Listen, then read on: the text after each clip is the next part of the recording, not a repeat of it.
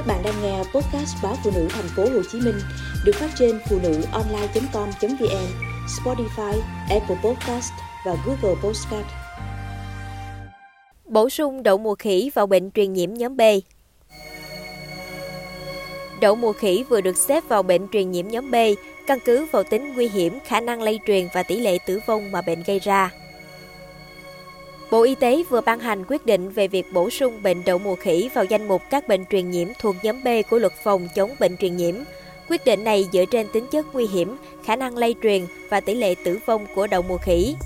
Theo đó, nhóm B gồm các bệnh truyền nhiễm nguy hiểm có khả năng lây truyền nhanh và có thể gây tử vong. Các bệnh truyền nhiễm thuộc nhóm B gồm bệnh virus adeno, do virus gây ra hội chứng suy giảm miễn dịch mắc phải ở người HIV/AIDS, bạch hầu, cúm, bệnh dại, ho gà, lau phổi, sốt xuất huyết, sốt rét, sởi, tay chân miệng, thủy đậu, vân vân. Trong khi đó, COVID-19 đang là bệnh truyền nhiễm thuộc nhóm A, nhóm C gồm các bệnh như giang mai, sáng lá gan, sốt mò, vân vân.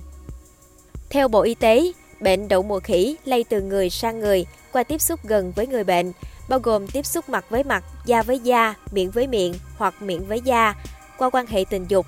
Đa số người bệnh sẽ khỏi sau 10 đến 14 ngày với cơ địa có miễn dịch bình thường và hết lây lan sau 21 ngày, một số trường hợp chuyển biến nặng. Các triệu chứng thường gặp của bệnh đậu mùa khỉ là sốt, đau đầu, đau cơ, đau lưng, sưng hạch bạch huyết, ớn lạnh, mệt mỏi, phát ban nhìn giống như mụn nước trên mặt, trong miệng hoặc các bộ phận khác của cơ thể như bàn tay, bàn chân, ngực, bộ phận sinh dục, hậu môn. Đến nay, Việt Nam đã ghi nhận 2 ca bệnh đậu mùa khỉ tại thành phố Hồ Chí Minh. Cả hai đều trở về từ nước ngoài và được cách ly, phát hiện sớm sau khi về nước. Cả hai bệnh nhân đều đã khỏi bệnh và xuất viện.